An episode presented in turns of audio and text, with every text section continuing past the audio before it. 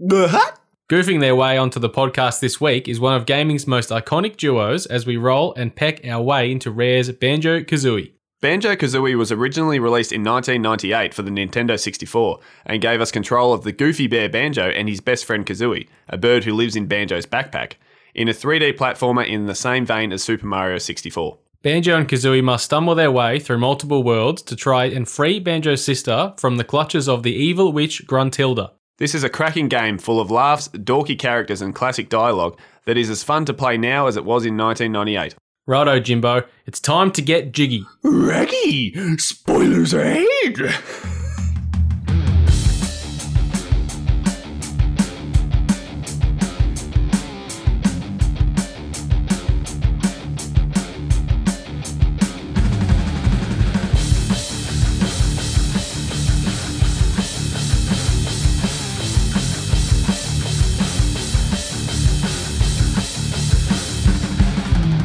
Hello, and welcome to episode 26 of the Rumble Pack podcast. I am Luke, and I'm joined here by good friend Will. Hi, everybody, welcome back.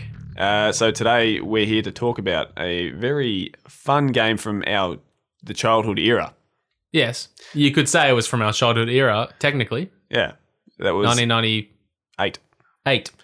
Yeah, well, it was one of those big platformers that's just remembered from that era. Obviously, we've got the Mario's, the Zeldas, we've got the Crash Bandicoot over on the Sony, but Mm.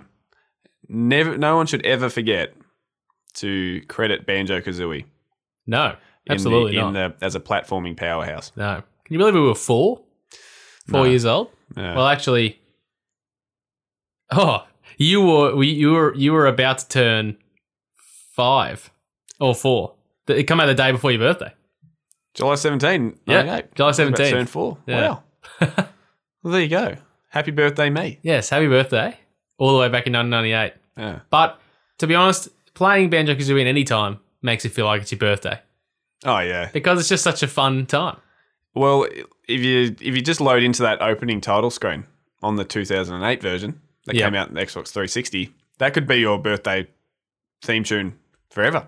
It could. Get banjo on the banjo. Uh, get uh, mumbo on the. Uh, He's on. He's on the um, xylophone? xylophone. and then he plays the. Uh, he- he plays a saxophone or something, doesn't he? he does, yeah. Yeah. Yeah, it's it's great. It's, uh, so this is from the very outset, from this opening title screen, just the, one of the warmest experiences you can have in gaming. Yeah, it definitely is. It's one of my favorite games from my childhood. It's it's still uh, r- it rank it would rank quite highly up there in my favorite games of all time. When you know when we get to that what, those lists, we'll be uh, we'll be cranking into that. But before we get into talking about the game, as always, we have a little thing to drink here. Oh, us. we do, and this is a bit of a special thing today, actually. Special special thing. It's not rum. It's not rum. It's the whiskey pack today. It is. yeah. The whiskey pack. The cheetah. Am I saying it right? Yeah. I o- often mispronounce everything. Chitter. The cheetah. Single grain Japanese whiskey. China Cheetah Distillery from the House of Suntory Whiskey. and they're basically the Disney of the uh, spirit world now. Yeah. Luke bought me this for my birthday, which was uh, recently, and I haven't had a go at it yet, so we thought we'd get it out for the Rumble Pack, and it looks delightful. Mm. Uh, it is 43% alcohol volume. Comes from Tokyo. Minato Ku Tokyo. Yeah, Fun. Let's have a go at it. There's not much other information on the bottle. I will Well, there's give you no more, but blurb. There's nothing on it. There's no blurb, no. Oh, you're kidding? That nothing. that was on the box, and you got rid of the box. Oh, it was on the box. It was a huge blurb as well. I was like, it's a collector's box, and you got rid of it. Did I, did we? No, you got rid of it. Don't put me into that. you were here. Yeah, I know. You could have stopped me. You I tried. enabled it. I tried, and you went, "No, I can't keep things. I can't keep things. You know, I've got a got clutter."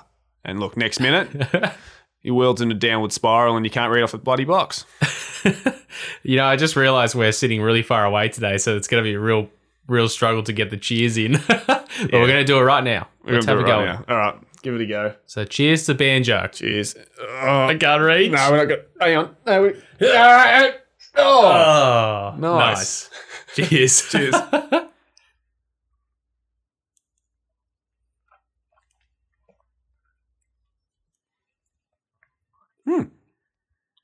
Yeah, pretty nice. It's a bit different. Haven't had a whiskey for a while. No. And I haven't I've never tried a Japanese whiskey. I've tried a Japanese gin, like uh, Roku. Mm. And they're actually it's the aftertaste. You'll probably get a bit now. Yeah. They just nail the aftertaste. They've got like so many different flavours than everywhere else in the world does for some reason. It's so warm. It is. It's warming my whole chest. yeah. It's lovely. It's really nice, yeah. Well, normally we'd read uh, some some form of the back of the box, blurb off the back or or whatever. But I don't have the box for Banjo Kazooie. I wish I did, but most of my well, no, no, not most. All of my Nintendo sixty four boxes back in the day were, um, assumingly just thrown out Mm. because I because you know we were so young when we had the sixty four and we didn't realize then. Uh, I've collected a few now back, Diddy Kong Racing and stuff, but Banjo Kazooie, I have I have the box from Japan. It's the Japanese box. I bought it when I was in um, in Tokyo. I had to. I had to buy some sort of souvenir, and Banjo made the most sense. Well, can I just ask, is that ca- is the size of that case the typical Nintendo 64 cartridge size case? Yep. Because no wonder you wouldn't keep them because it's like keeping a DVD box set. And imagine keeping them in your in your bookshelf forever when you're a kid. They're so they're so big. It Probably heard some banging then on the mic, but I was grabbing a 64 box uh, PAL version. That's Donkey that's Kong- what it looks Diddy like. Kong Racing. Diddy Kong Racing box. Yeah, wow. Yeah, so pretty much the same, pretty much the same size, a bit taller. Maybe these are a bit thicker. Yeah, But yeah, they just they look oh they look so good. But as an adult, Oh, we the best appreciate them boxes. now. But as a kid, you think like that's just they take up too much space. Oh yeah, I always I'm always envious of the people online. You see, they're like, yeah, I never got rid of my boxes, and they just have this full collection of them. Like, ah, damn it, like they're so expensive to buy a game like this in in bo- per- box Hmm. than in good condition. It's really hard to find. Well, yeah. So we're continuing the Japanese theme here, which we didn't actually link up until right now. No. so what does it? What does the Japanese box uh, say according to Google oh Translate? yeah, so I'm gonna read the back of the box with Google Translate. There's a small blurb on here, so let's give this a go. I've got to get wait. I got to get it in focus. Come on, it's a very nice looking case though. it is. It's, That's, really um, good. Nice. It's got the the blue sky behind it with the clouds. I don't know if that's what it is, but it looks like it. A bit of a tie dye appearance. All right, it keeps changing on me, so I'm just going to give it a go. Yeah. Oh, stop. It keeps changing. it's a new hero and heroine. Because it's buzzing, it's an action. Clear using your head. Powerful Neo Sinju. Powerful Bansho. Oh, no, it keeps changing. Bu- Buzzle G. and you can't clear it. Oh, there is also a buzzle like mechanism, so action, and you can't clear it without using your head. Yeah, it's fairly accurate. Bear banjo and bird kazoo eye. that's actually classic. Great. It's not too. It's not too inaccurate. no. really. So, so translated to English, it's basically Banjo is a bear, Kazooie is a bird. Yep. Kazooie lives in Banjo's backpack, and together they run around bashing boxes with heads and stuff. Yeah, it's quite it's quite spot on, really. it's as complex as it needs to be It does say wow in big letters right in the middle of the on here. in English. Yeah, It's a speech bubble, it's unknown who's saying it. yeah, just W O W. could be kazooie or banjo but no it's really nice I, I I- there was probably like five or six boxes i picked up in this store that i could have taken home and i was only going to p- pick one and yeah there was something about this one that i really liked i was holding a super mario 64 one that looked really good that i, I really thought about and then uh, i was like no i'm going to do banjo so it's in here like this is complete it has all the all the flies pamphlets from from back then the cartridges in there and everything is fully Oh. complete so i'll show you after um, but that's uh, t- there's the real cover if you're interested. I'm Okay. showing Luke the cover on my phone now. Not quite as tidy. A bit No. more going on, No, but very much a more Western cover. That's for sure. yes, definitely. So Well, can I just ask quickly, how much did that cost in store in in you know modern day?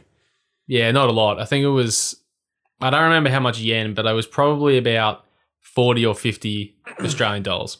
That's incredible. Well, they preserve everything over there. It's crazy how many stores there are full of this stuff preserved because they're so respectful for all their stuff. Yeah. But uh, over here, we just dump stuff, throw stuff out. Yeah, there's so much of this stuff over there. It's it's not actually that hard to find. Okay. Yeah, so That's yeah, it was admirable. probably about fifty bucks Australian. Don't know how much yen that was. Hmm. Yeah. So Banjo Kazooie released July 17th, 1998 in PAL regions. I think it actually come out in late 1997 elsewhere. But as always, PAL comes last. It was developed by Rareware, the poster child of the Nintendo 64 era, made all the best games for the system, and who are now owned by Microsoft Corporation, hence Banjo Kazooie being on the Xbox uh, Live Arcade or, or whatever. Mm, mm. Um, and fun, Banjo Kazooie is going to be able to be played on the Nintendo Switch uh, soon on the new Yes. Nintendo 64 expansion, which is the first time Banjo's been on the, Nin- the Nintendo system since Banjo, uh, yeah, since like 2001. Mhm. So it's Wow. come coming home. Yeah, that's pretty exciting, actually. Yeah. Uh, well, I guess, yeah, full game wise, it would be the first since Nintendo. But as you said, I think we spoke about. When did we speak about this? Uh, we played a guessing game for the uh, Super Smash Oh Ultimate yeah, yep, characters that came out, and Banjo is in that. Yeah. Banjo Kazooie. yeah. So Banjo came to um, Smash Brothers Ultimate in 2019, which was uh, yeah, one the best one of the best reveals ever, and one of the most requested characters ever as well. Mm. So the game was created in part by Greg uh, Ma- Miles. It's M A Y L S E, so I'm assuming it's either Miles or Miles. Mhm. Um, and he he sort of worked his way up through Rareware. He, he worked on the Battletoads series, Donkey Kong Country. Um, he was one of the creators of Diddy Kong, the character. Okay. Um, and after his work on Donkey Kong Country, he came up with an idea about an action adventure game. Uh, and it was greenlit for the f- release first on the, the Super Nintendo, uh, but then it got moved to the Nintendo 64, which was codenamed Project Dream at the time. Mhm. Uh, and it, would- the game was about a boy who went on a magical adventure to a pirate island. So that's where Banjo Kazooie started. uh, it was eventually scrapped, and they changed the hero to a bear. Yeah, well, Figure that out. easy switch. Yeah, there is footage of that game actually, and it's it, it does it's got similarities to Banjo, but it's very primitive. Um, it, it- it looks more, uh, it- it's not as open or anything. Okay.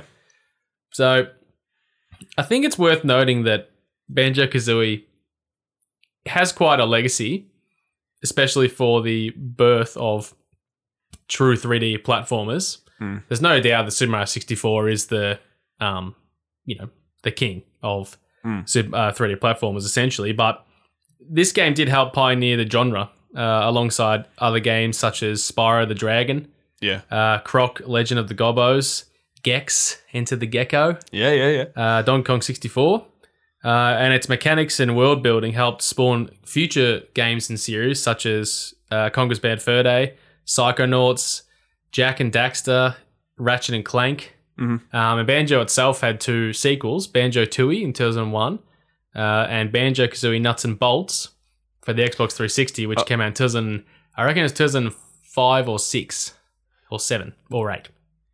I think it was eight. Yeah, one of those. And you you loved it so much. I didn't hear you whinge about that once. Uh, it's a real stinger that one. it's a real stinger because the actual worlds in that game are they're set up in a way would be very good. That like the world building, everything's great, and like the whole hub world. But the game, f- for whatever reason, they just made it based around cars, Hmm. building building cars and driving ca- cars around. It's just it's really bizarre, really bizarre. But Banjo Tooie is a good game, um, bit bit bigger than Banjo Kazooie. Um, I you know, we might do an episode on one day. Uh, I'm not sure. I've actually never not finished Banjo Tooie. I've pl- played about half of it tons of times. For some reason, it never, it's never gripped me all the way to the end like the first one has. Yeah, And okay. I've finished the first one probably six or seven times, I'd say, in my life. Yeah. Yeah. Uh, I found this online. This is going to be a bit of a read. Uh, it's this. It's basically the, the uh, synopsis of the story, and it came straight from the, the game's manual inside the box. Um, so I thought I'd read that out to set the scene uh, and what this game is all about. It's got a bit of dialogue in there, but it basically tells the first uh, couple of scenes of the actual game. So, at last, the dirty green and blue smog was beginning to clear. Gruntilda stood at the topmost window of her lair, grinning wickedly down from her latest world. On her latest world. Tiny creatures far below, she cackled. Which of you'll be first to go? I'm not going to nail the rhymes, that's for sure. The witch rubbed her hands in glee at the prospect of putting her favorite invention to good use. It was her pride and joy, a machine that could suck the physical beauty from its victims for Gruntilda to absorb absorb like a sponge. And it would certainly teach her cutesy sister, Brentilda, a lesson. How dare that interfering do-gooder inherit the family good looks and leave Gruntilda, well, slightly disadvantaged in that department? Slightly disadvantaged is a slight understatement. Yeah, I think it was uh, pushed that way. Oh, no. ha! Not anymore, gloated the witch, picking her nose smugly. Not anymore. Turning back to that bubbling cauldron, Gruntilda began to cast a spell which would reassure her that she was, of course, the most wonderfully attractive creature in this bright new world. Meanwhile, Tootie was skipping home through the sunny green fields of Spiral Mountain. As she reached the garden gate, a pair of blurry eyes that could only belong to her good friend Bottles pop- popped up in a nearby molehill. Morning, Tootie, he blinked, uncorking himself from the hole. And what does it sound like when he comes out of the. oh. I hope Did that, that, come comes in? Did that come through? through. uh, and what are your plans for this fine day? Or is it more of a? Is it more of a? Yeah, I think it's more one of those.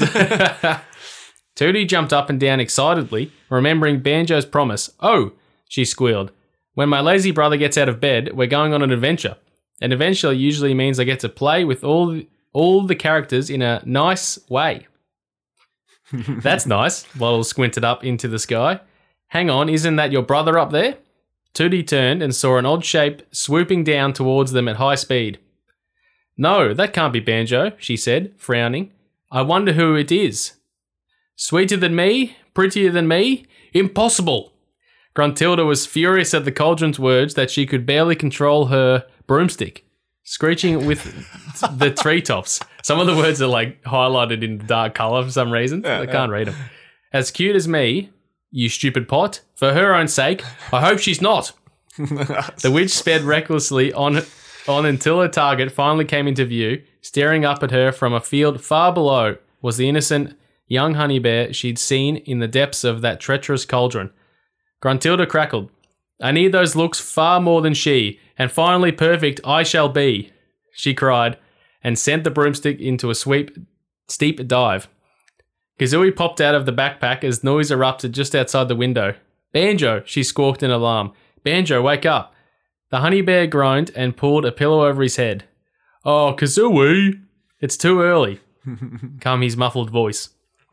this is no time to be lazy, Furface, trilled the Breagle, sw- swinging anxiously to and fro. We've got trouble. Banjo yawned, rolled over, and fell out of the bed. Fell out of bed in surprise as Kazooie's struggles suddenly toppled both the backpack and its stand onto the floor with a crash. At the same time, a sudden gust of wind blew open the curtains, and beneath the peals of manic laughter fading into the distance, Banjo heard the helpless cries of a voice he recognized Tootie! The bear gulped, realizing this was definitely going to be one of those days. Uh, Kazooie, what are you doing down there? He said in confusion, grabbing the backpack as he bolted for the door. This is no time to be lazy. We've got trouble. And That was long. yeah, it was good though. it set the scene well, and I think it's. Uh, I think we should do more of those live readings on the pod. But the it's worth noting for everyone early that the characters don't like the text. The wording comes up in subtitles. Yeah. but the characters' voices are repeated noises and sound effects. Yeah. So, for example, Banjo just goes, "Guh-huh, guh-huh, guh-huh." Yeah, he goes, yeah. And then Grunt, Gruntilda just goes, "Eh, eh, eh, eh, eh, eh, eh, eh," the whole time. And Bottles is like, ooh, ooh, ooh, ooh." Does that sum it up? uh, pretty much. And what's the what's her stupid pot, the cauldron's name again?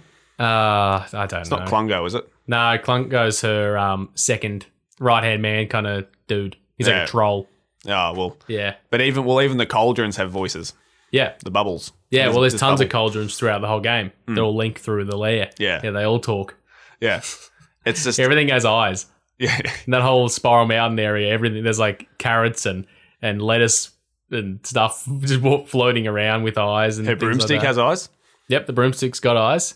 Uh, even the, the, the jiggies and the musical notes and Yeah, everything. Yeah, it's classic.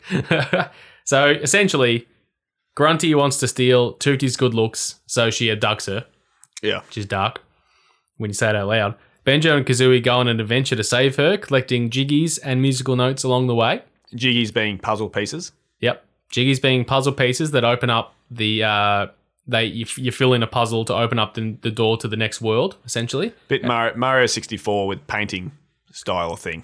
You got to fill in the it's, painting. and it's you jump essentially through it that. To the next it's world. essentially that, yeah. Except you don't get to jump into them, which yeah. I suppose it would have been like too close to Mario 64. Mm. yeah. yeah. yeah, true. Uh, and musical notes you collect throughout the level. Each world has a hundred, and you uh, use those to open up doors throughout Grunty's lair to progress.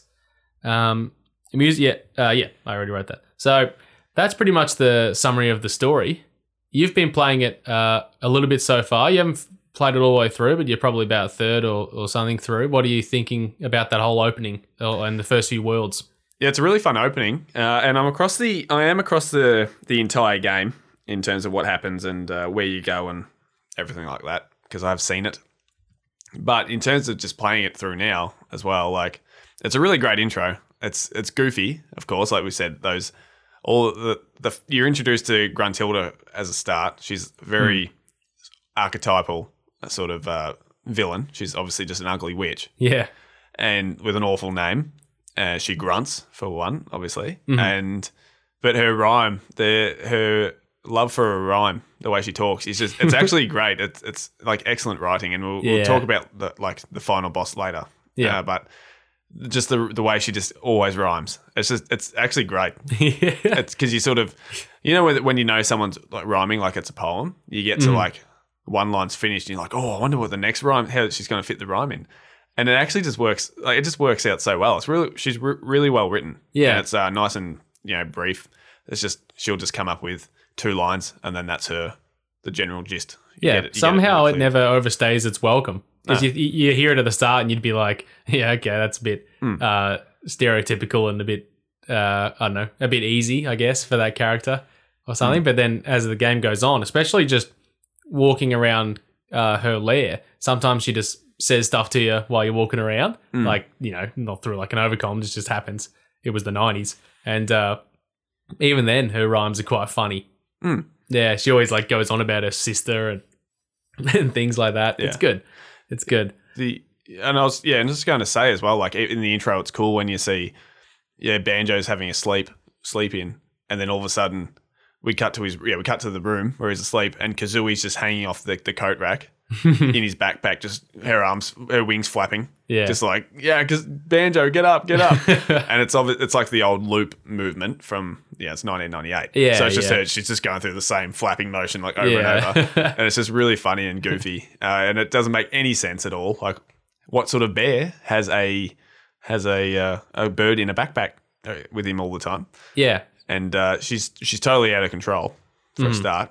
And from the start, she has really good banter with with bottles as well, which and we'll probably get into that shortly. But um, I think it's I just I love the uh, these old these like kids games essentially that just make zero sense.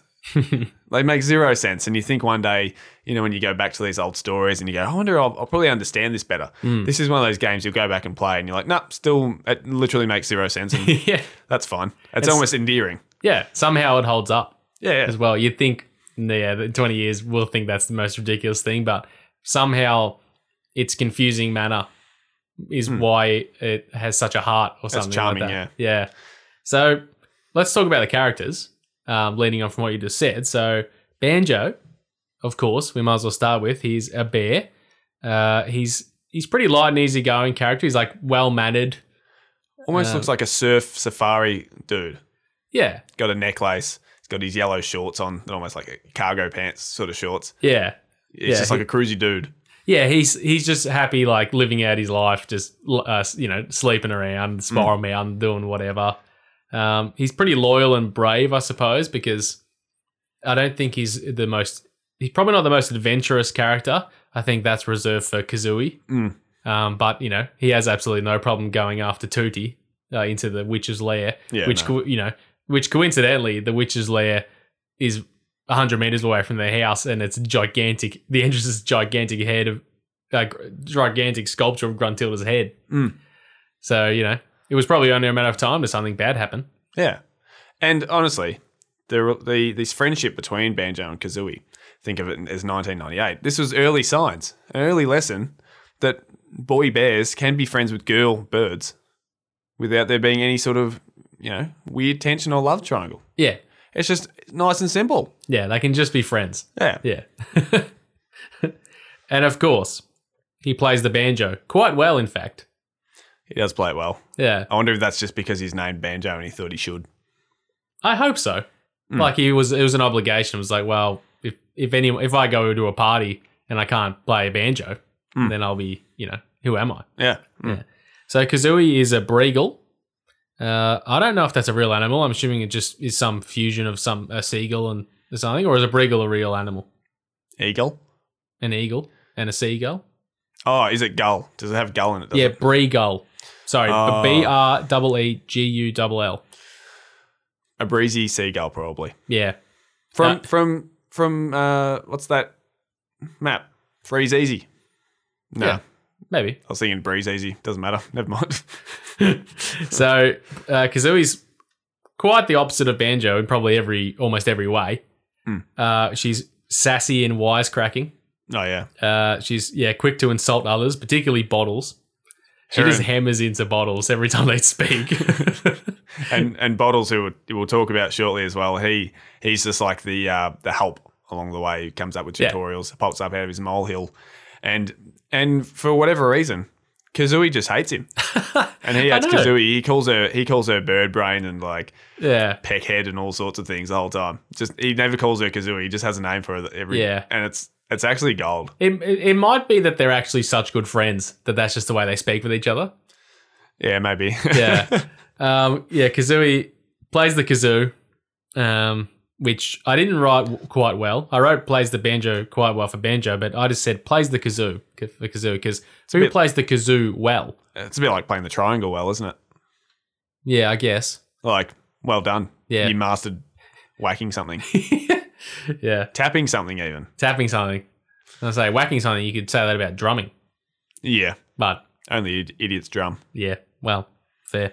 Uh, and yeah, Kazooie has red and yellow feathers. Wanted to point that out. Yeah, and I just want to. Sorry, I, I should say for everyone who doesn't know, Will's a drummer, so I actually have no issue with other drummers who are listening. I just have issue with Will. yeah, yep, that's okay. That's all right. Gruntilda, Winky Bunyan is her last name. Winky Bunyan. Yeah. Oh, uh, yeah, and it- she's an evil witch. She's short and stubby like the penguin. there she is. She's got a big schnoz like penguin. Uh, she she speaks in Oh, speaks in only rhyme. as in the penguin, the villain. Yeah, yeah, yeah. I was thinking just the species. I was like, okay. well, well, well, both. I know. Like- but the penguin. Yeah. The penguin is a majestic creature. That's why you said it. I was like, okay. Yeah. I really should have said the penguin from Batman. But I mean, the penguin from Batman is shaped the way he is because he's like a penguin. yeah. So yes, Yeah. both both made sense. Yes, yes, yes. Yeah, so she speaks in rhyme. I wrote in brackets. Did something happen in Grunty's childhood? I think so. Did did she? Did something traumatic happen for her to s- only speak in rhyme? Well, honestly, though, like throughout the whole game, like her rhyme is just so strong. She barely ever put a single word wrong. yeah, Um, uh, that was And- fantastic, by the way. and uh, but regardless of what happened to her as a kid, right? She's a she's a magnific- magnificently simplistic villain, and she doesn't have to prove herself e- evil by going around killing. she doesn't. No, You're right. I think she's I think she's great, and I think a lot happened to her as a kid though. I reckon I reckon she got put in too many uh, stupid pots. Yeah, probably. Her sister would have dunked her in a cauldron. That's why she's so green as well. Yeah. But one of those grey, green gooey cauldrons. Mm. Bloody Brunt Brentilda. Ugh. Uh, so she has a sentient broomstick that follows her. A Nimbus, even. I think so. Yeah. Accio broom. Uh, I know what happened to her as a kid. She called up and it smacked her in the face too many times. That's why she's got a weird ass eye. Yeah. Smacked her right in the eye. Uh, yeah, she's friendly with cauldrons, she is, yeah. which is take it, take it or leave it. I don't know. Classic witch. Yeah, and she's got a green, black, and purple design, uh, which, you know, Mm. she's who she is. Kind of wish she was a Smash Brothers fighter. Why not? I don't know. Yeah, well, and she's got a nice, uh, a nice purple on violet scarf, checkered Yeah. scarf. I think it really complements complements her nose. Yeah, Mm. the scarf does wonders for that look because if she didn't have the scarf, she'd she'd be very drab. I think she rocks it. Yeah, I love the broomstick's face personally. Does the broomstick have a name? No, I don't believe so. That's why I'm calling it the Nimbus 2001. Yeah, that's Yeah. fair enough. Klungo is a green like ogre or troll. I don't know which Ogre. which he's meant to be. He's just a he's a faithful minion of Gruntilda, uh, and he creates machines for for Grunty. Like he created the machine she uses to do the um tr- uh, the uh, what does she do? What's the right word? Like to become beau- beautiful. yeah, I don't know. I don't know the the word. beauty machine. I don't know. Transformation. Transformation. sorry. Transformation is what I was trying to think of. Well, he's a bit of the Igor to uh, Doctor Frankenstein. Ah, That yeah. offside who just grunts, drags his leg along. and, Yep. you know, brings it. He has a speech impediment. Does he? Yeah, well, I, I, I don't think it's shown a lot in the first game, but in the second game, he's a recurring boss. Okay. He slurs a lot and things like that. And there's a picture of him if you wanted to remember. oh yeah. Yeah. Back when, back when speech impediments could be included. Yeah.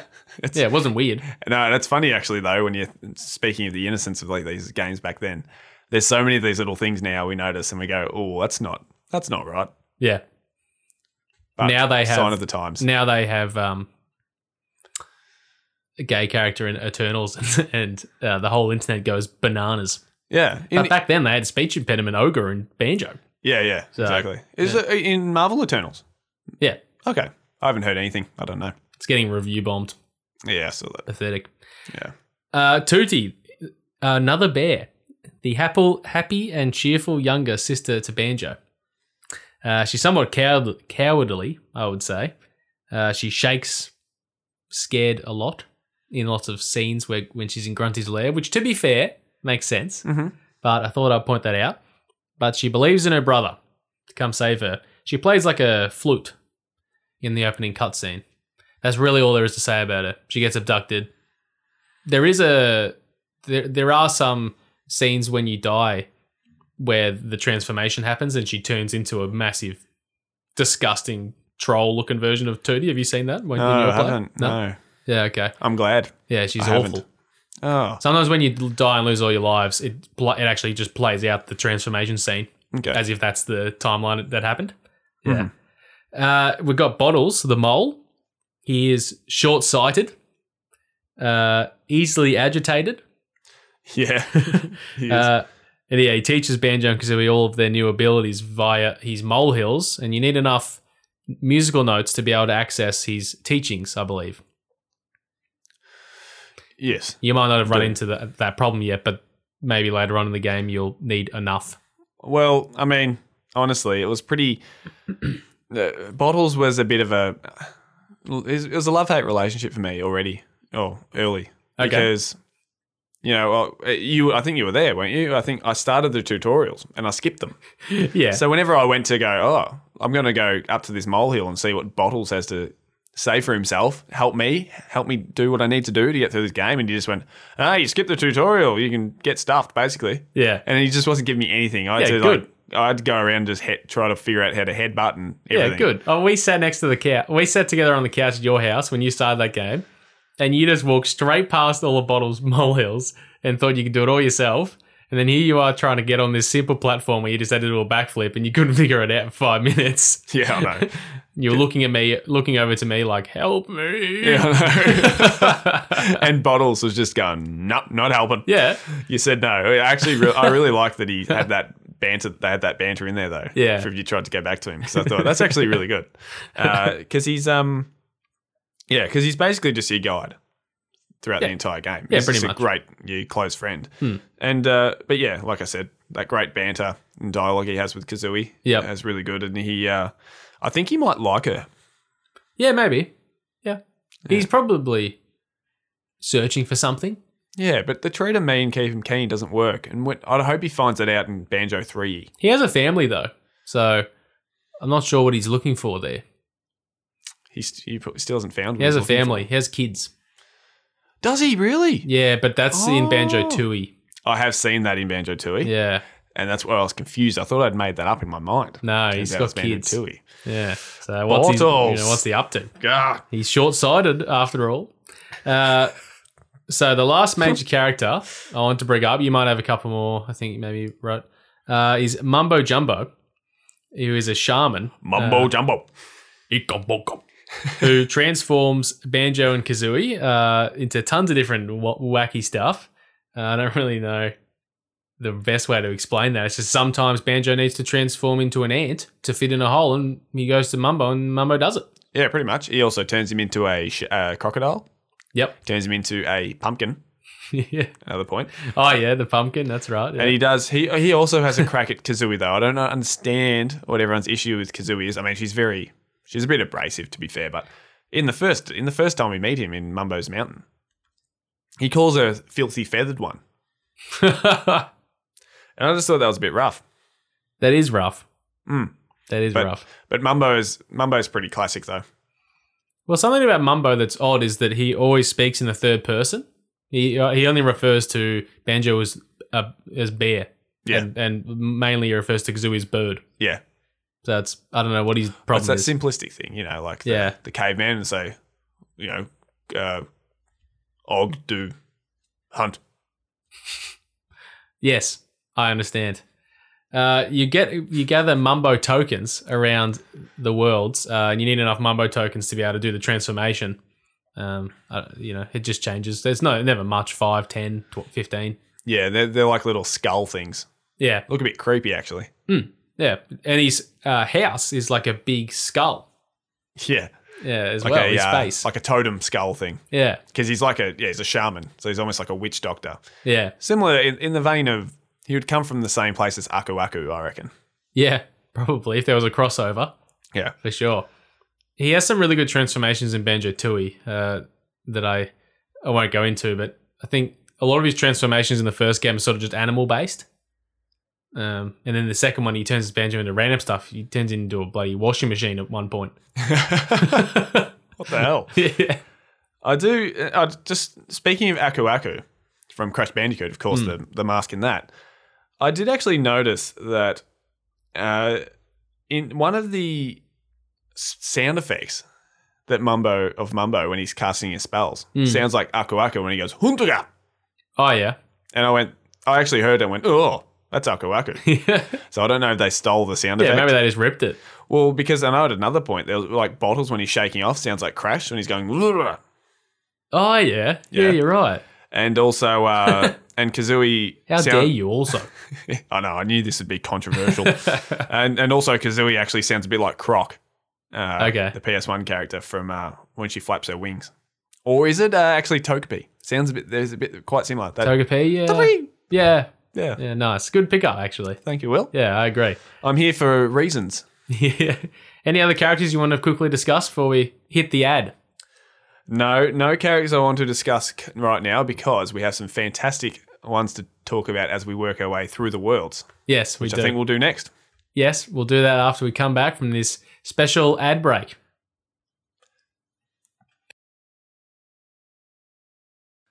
The Adventures of Dr. G. Illa and the Dart Master. Chapter 2 Throwing Darts and Ripping Farts. All right, all right. We're away from my loyal apes and your dart folk.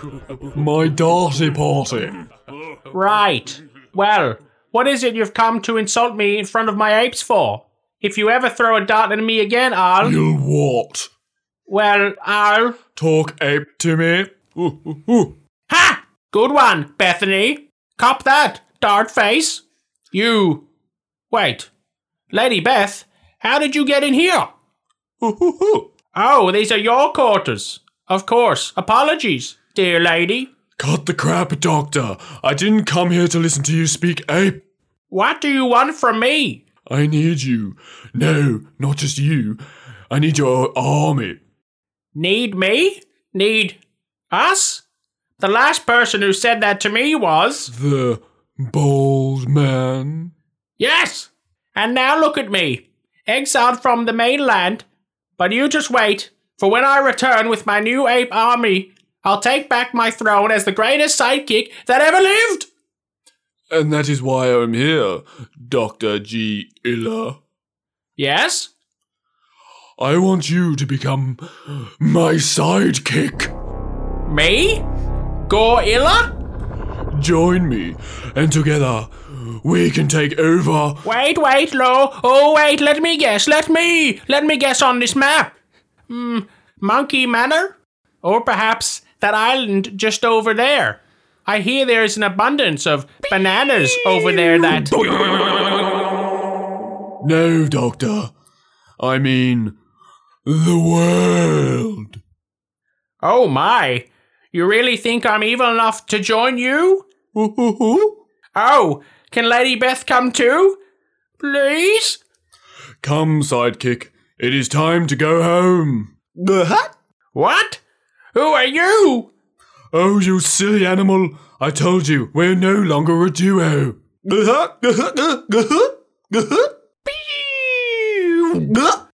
Oh my god, Dogmaster! Is this how you treat all of your sidekicks? It is time. To be continued. All right. So the best part, the best thing about some of these platforming games, Will, is the fact that there's not much story going on. So in actually talking about the worlds that we play in, that actually is the story. Yeah. It basically gives all the Exactly. variety and everything that you need. Mm. Any of the em- there's no real emotional weight to things. You just know that you've got a few hiccups along the way, a few road uh, bumps in the road, but it's just easy going. I think more than any other genre of games, the world building is the most important in, in like a 3D platformer, Mm. really. Yeah. Because you spend so much time in these worlds doing whatever inside them, but without, if the world's not interesting, then uh, it's dead in the water from the start. Mm. The worlds have to be precisely made to not only cater for like the viewer's eyes, firstly, but also to be a, an almost like a great park of um, ideas for the character to move in. Mm. Like you need you need to have platforms and different things to move around in. Like it's not it can't just be a flat plane either. So a lot of work goes into these having specific spots for you to move and jump across and whatever. And uh, the ones in Banjo are some of the best. Yeah, they are. And Mm. yeah, you're right. It's all about navigation. Yeah. Um, it's got to be fun to navigate. It's not. It's not a big. Uh, I don't know.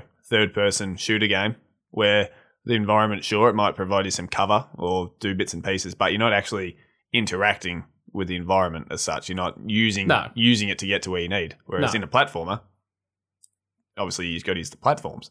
Yeah. It's literally multi platforms to Yes. get to get to where you need to go. So they need to consider so much. And uh, yeah, this game is excellent from the start. Uh, is which is um, Spiral Mountain Sparrow Mountain. is Yeah. the beginning, which is very basically a simple little tutorial level. Yeah. Uh, and it's uh, it's it's the the mountain itself is merely a ten foot tall ramp, really, in the middle of the actual level. Mm. Uh, but it's um, and like I said, I skipped the tutorials, uh, so I sort of buggered it up from the start. Yes, you did. And yeah, Bottles let me know about it. So Spiral Mountain was somewhere I tried to get away from as quick as possible Oh. to escape the wrath of Bottles, but turns out he follows you right throughout. But this uh this is a really nice little starting level. You know, lots of green grass around.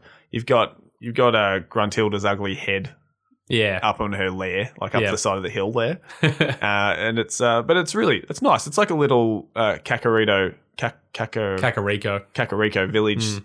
setup, I suppose. uh, to start with. this I'll Uh, see you next week on the Rumble Pack podcast. is such a good world that they even made Banjo's Smash Bros. Ultimate stage, the top of Spiral Mountain in the center, and the Oh. stage revolves in a circle around this the middle platform of the actual Spiral Mountain. That's cool. That's Yeah. Nice. So you, as we go through all the worlds, we're gonna just say what m- moves we learn because in each each world, bottles is hanging out at different molehills or whatever, And uh, yeah, you need to pay him, or not pay. You just have to have earned enough musical notes to be able to learn his moves. But in Spiral Mountain, you sort of it's the tutorial. You get all the basic controls. Not that you would know, but for know the average anything. banjo player, you learn the claw swipe. Mhm. Actually, it's funny going through these names because you just do them in the game, but they actually have names and they're Yeah. all stupid. Yeah. You have the Ford roll, the rat-a-tat rap, Oh, which is the um, the one where you jump in the air and Kazooie goes like "Bap, bap, bap." you need to explain that properly. Well, this is a podcast. You can't bop bop bop and expect everyone to know what that Kazooie means. like uh, pecks. she pecks. Pecs, yeah, God. Maybe you should be the one doing the moves. uh, you get the feathery flap, which is uh, just like a double jump where you, you sort of glide with Mhm. Kazooie's wings. and uh, she, not very far though. She she No. only does about three flaps, and then you just fall like a sack of spuds. yeah, pretty much. You can do the roll into jump and get a bit more distance. Oh, there you go. Uh, and you learn the flap flip, which is uh, pretty much just a big backflip uh, where you sort of you glide down at the top. well, yeah, Kazooie almost. You sort of jump, and Kazooie boosts you with a big flap of her wings and go whoop. Yeah, and then she spreads them. Yeah. Spreads the wings to the top. Um, oh, and you learn the beak barge, which is like a crouch move, and then Kazooie and Benjo sort of shift forward uh, with Kazooie's beak out. You sort of break through rocks and Battering like that. ram, a bit of a battering ram. yeah, Mm. yeah. You learn you learn tree climbing. You learn how to swim in that first area. You do a lot there, and it's not very big. And there's a bit of swimming in this game. Yeah. Uh, and act- it actually isn't too bad. It's it's pretty good control. Yeah, it's all right. Well, Is it? uh, What was it like? And this is on the Xbox controller though, where you got two sticks. I can move the camera around to see. Now, Yeah. back in the day on the Nintendo 64's Trident, how the hell did you manage manage it? Was it really difficult? Because I imagine No, because I, I think it's actually like I was dreading swimming. I mean, I mean, you saw me swim for the first time. I was trying to do the press X to get a big wing boost from Kazooie, yeah, and that was just pushing me way too far in the wrong direction. And turns out I just had to press A for Banjo just to kick, and it'll be a gentle swim. Yeah, well, you you use like the sort of big gliding through the water move for long distance, but then when you need to turn, you sort of just have Banjo kick his feet, Mhm. and then you get that um, easy access, easy way of movement. But on the Nintendo 64 controller, it's not that hard. Okay. It's it's quite good. You, you on the 64 controller, you use the C buttons to move the camera, um, which is pretty much like that in all games Mhm. for 64 because it only has one stick. Um, but the pro- problem with a lot of these old games, and it was a problem a lot on the 64, was that the camera that they built into the games was just crap. Hmm. Like they would get stuck looking the wrong ways, and you couldn't move it this way, couldn't move it that way, whatever. But Banjo is one of the games where the camera works pretty well. Yeah, pretty well. Although I did mention to you when you go in between a tight space and your camera's slightly off center, it literally flips backwards, and all of a sudden you're running. you're running in the direction you just came from, yeah. and you didn't touch a thing. You're just standing there going, "What just happened?" Yeah. Uh, but that's just that's just old games. Like it's just how Yeah. it was. Yeah. Um, so no, no, it wasn't too bad on the 64 controller. The 64 controllers, it's a it's a handful, but it does the job enough. Yeah. Enough, yeah. Yeah. So from Spiral Mountain, we go into Gruntilda's lair. There's, I mean, there's plenty to say about that, but the lair is pretty much the the hub for the whole game. You Hmm. constantly go in and out of the lair to each of the um, each of the worlds separately. Yeah. So you spend, you, like you would spend seventy five percent of the game in the Gruntilda's lair, um, and it's it's fine. It's like it's a bit it's a bit spooky. Um, it's got narrow corridors, so dark spaces. Hmm. It's yeah, it's just a, a lair. I don't know. There's not a lot to say about it. Well, it's like I mentioned earlier. It's a very Mario Super Mario 64. I think with the painting factor because it's Mm. quite the big paintings. Almost looks identical style to the Mario game, but really, Will, this uh, layer is just one big sewer, yeah, in a lot of ways, yes. and I'm I'm glad it was just a hub. yeah. Don't make me play this more than I need to. Well, you know what? Spoilers, but later on in the game, when you want to open up Click Clock Wood, you need to go back all the way near. is- Have you seen the entrance to Clanker's Cavern? No. Uh, it's the entrance to Clanker's Cavern. You know where the painting is for Treasure Trove Cove? Yeah. And that sort of, I think it's like a, it looks like a library or something. In a completely separate room to where the actual Uh, yeah. So get entrances. this. yeah. when you go up the platform there through the next door, there is a, a sewer, um, an actual sewer pipe to go through, and that's where you find Klanger's cabin and stuff. If you dive down in the water at the bottom where the wa- the water from the sewer comes out, you go through this tu- big tunnel underwater and you find the painting to fill in for Click Clock Wood. Oh no. The final world, you got to go through the sewer water through a tunnel oh. to open it, and it's that's it's at the very other end of the lair.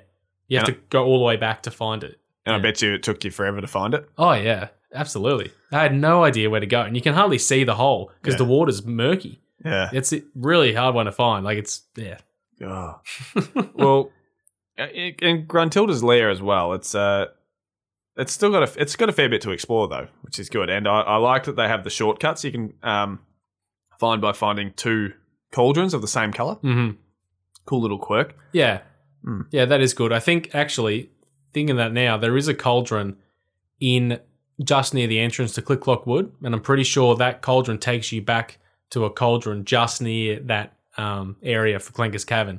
Okay. So technically, you you would think, oh, well, this if this takes me there, maybe this is where I need to go. But it's it, the direction for the cau- for using the cauldrons isn't ever really explained or anything, so you wouldn't really know. Yeah. Okay.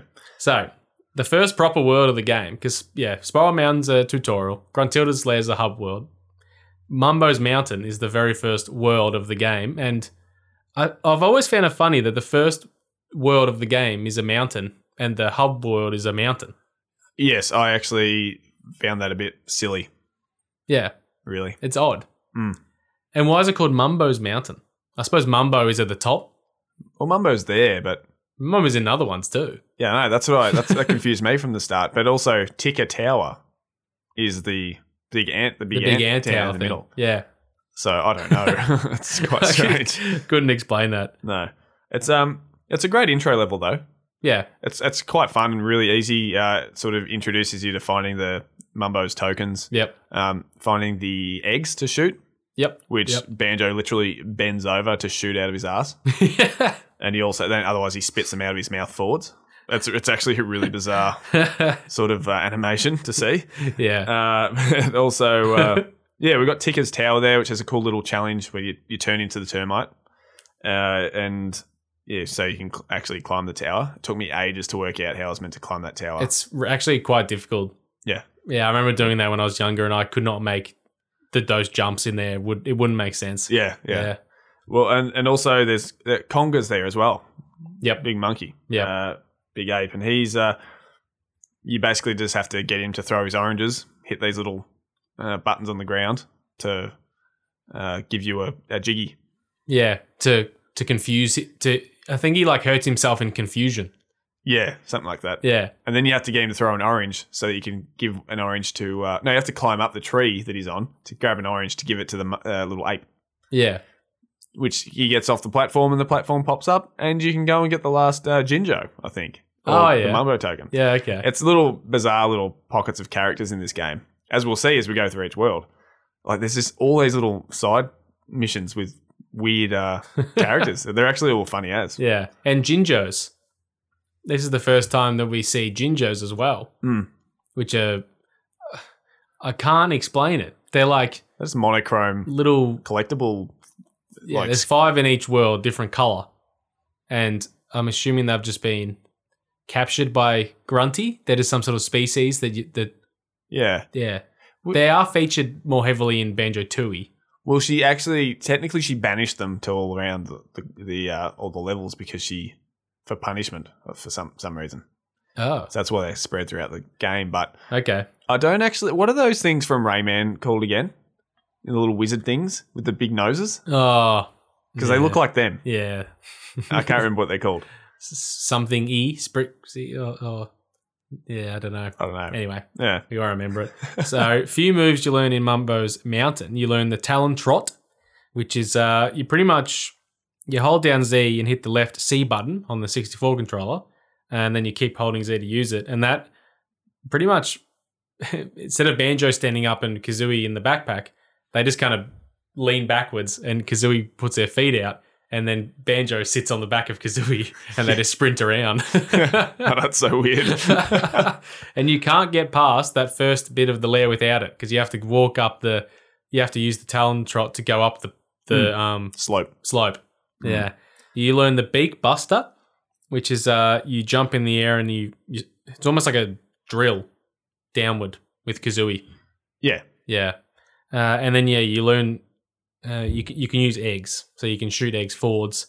So when you shoot the eggs, he sort of bends over and Kazooie just goes like just shoots forward, like Banjo bends down, so she's got the shot or something. Yeah, yeah, yeah. Because in Banjo Tooie, you can actually, um, yeah, you actually turn Kazoo into a gun, All Oh, right. and you just walk around shooting. There's like first person shooter sections in that game. really? Yeah, Oh, wow. What the hell? yeah. So yeah, that's all the moves in Mumbo's Bowden. Well, and speak. I just wanted to say, speaking of the just the general sound design, which we'll touch on later, but Kong, uh, Konga, this ape. I don't know if you recall, but he's he beats his chest, and you can't actually see him because Mm, the angles, you know, like, like third person from a fair way back. yeah, The only way you can see him is if you're like at the right angle, like you're past him and you can see him. It's really weird, yeah, but all you can hear is this don't don't don't don't don't don't, and it's him beating his chest. But yeah, it's a singular bass key on the drum. yeah. and it's just the same noise. Gong, gong, gong, gong, gong. And it just sounds awful. This game is quite jarring with sound design. some sound design, yeah, in this game hurts quite a bit, Yeah. and then some is uh, like some of the music in the game is uh, heralded as great. Oh, it's elite. you know so it's it's a funny dynamic Yeah. yeah moving on to treasure trove cove where that's where you're you're up to it's pretty much like a big uh it's like an island with a with a beach and a lighthouse and stuff on it i, I don't know how to i don't really know how to explain any of these worlds really they're just that is what they are like it's just a big big isle, beach island Yeah. Yeah. Like a yeah, uh, like a, a a desert island with you know, like a if you think of a pirate movie, just Yeah. that sort of old that sort of piratey theme. Uh, with uh, you know, it it's got a few different landmarks. So it's got Nippers Beach, mm-hmm. that massive uh shellfish, yep the clippers, uh, the nippers. yeah yep Well, imagine having an- a thing called Nipper and it has clippers. That doesn't make any sense, does it? yep i would never have thought of that uh, but it's um, there- there's a lot going on, uh, on in the world, and it's uh, there's a lot of platforming to do here, especially Yeah, when you there's get tons. that. that, uh, we- you'll touch on the moves in a sec, but the like the spring jumping and all that sort of thing. Like Mm, there's plenty to navigate, yeah uh, but it's quite a uh, like, a, and there's a treasure hunt too. But it's um, it's a bit of a it's a bit of a tangle, I suppose. yeah because you, the, the interesting thing about these worlds is they're not like linear, really. no They're just like you, you you might spawn in a in a quarter of it, but then you move like uh, save it's in I don't know like a big circle. It's like a big circle, Mhm. a big round world, and you can just go around it in any order you want. So yeah it's hard to find direction sometimes when This- it's not you- you when can there's get no lost. mission in each You can game. get lost on this level. world Yeah. in particular pretty easily. Yeah. There's two things I always remember about it. One being that the entrance to the world is a big ass treasure chest Yes. that you dive in, which I always liked. I'd always, uh, I always used to do the backflip into I do that too. it. I did that. and at the uh, at the entrance to the world, so in each world you you stand on like a jigsaw puzzle on the gr- piece on the ground to f- go in and out, and at the entrance to this world there is a uh, honeycomb piece or something directly under the dock where the entrance is, hmm and if you go down into the water to get it, in, or if you go in the water here, there's a shark that swims s- straight after you Snacker. and it's really intense. It, it's the the music's like da da da da da I da da. know. It's Yeah. yeah his name's Snacker. And Snacker. as soon as you jump in, his dialogue comes up like Yeah. saying "Snacker's going to get you" sort of thing. and you turn around, it's just these big like great white sharks swimming after. Yeah. you. it's like what? Yeah, It's actually um, it's, it's a bit scary. it is. Yeah. it scared the hell out of me when I was a kid. Yeah, scared the hell out of me when I was twenty seven. so here we learn the shock spring jump, uh, which is yeah. There's pretty much these green pads around the world uh, with Kazooie's f- uh, feet on them, uh, and you can pretty much do a big uh, wind up Like a charge jump. charge and then jump really high in the air, but you can only do it off the pad. Yeah. But you can start it on the pad, j- do the little first jump quite far Ah. away, and then do the big jump. Like you don't have to do it on the pad. You can sort of go boing Bang. Oh, there you go. Okay. Yeah. Yeah. Um, and we also get access here to the flight pads, uh, which uh, lets Banjo Kazooie fly.